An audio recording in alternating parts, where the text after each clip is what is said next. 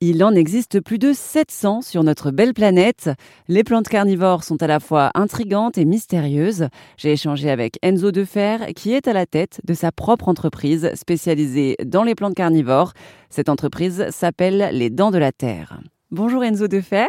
Bonjour. Enzo, est-ce que vous pouvez nous raconter comment est née votre passion pour les plantes carnivores? Alors, euh, ma passion pour les plantes carnivores, elle est née euh, dans un premier temps dans le jardin de mon grand-père, qui était maraîcher de métier. Donc j'ai passé beaucoup de temps avec lui à m'occuper des légumes, du verger, m'occuper des différentes orchidées également. Il avait une belle collection d'orchidées dans une serre.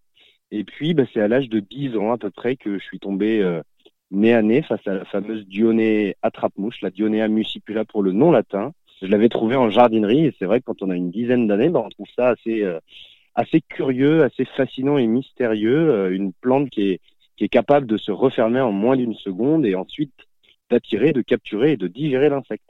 D'ailleurs, où est-ce que vous habitez, Enzo? Euh, J'habite euh, à la planche, donc 44-140. C'est là où également euh, sont présentes mes, mes plantes, ma collection et ma production. Et est-ce que vous pouvez nous expliquer comment ça fonctionne, une plante carnivore? C'est une bonne question. Il faut savoir qu'il existe quand même plus de 700 espèces qui poussent aux quatre coins du monde.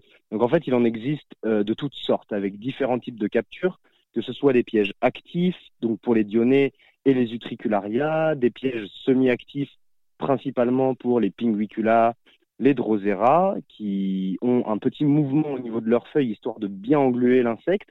Et il y a également une autre catégorie qui sont donc les pièges passifs, c'est-à-dire qu'il n'y a aucun mouvement euh, de la feuille carnivore. Donc que ce soit les saracenia, les Elianphora, les Nepenthes et ainsi de suite. Voilà, il y a, plusieurs catégories de plantes, donc en fait elles ont toutes euh, leur fonctionnement qui, qui leur est propre. Enzo partage également sa passion pour les plantes carnivores sur les réseaux sociaux. Alors si vous souhaitez plus d'infos, rendez-vous sur erzen.fr.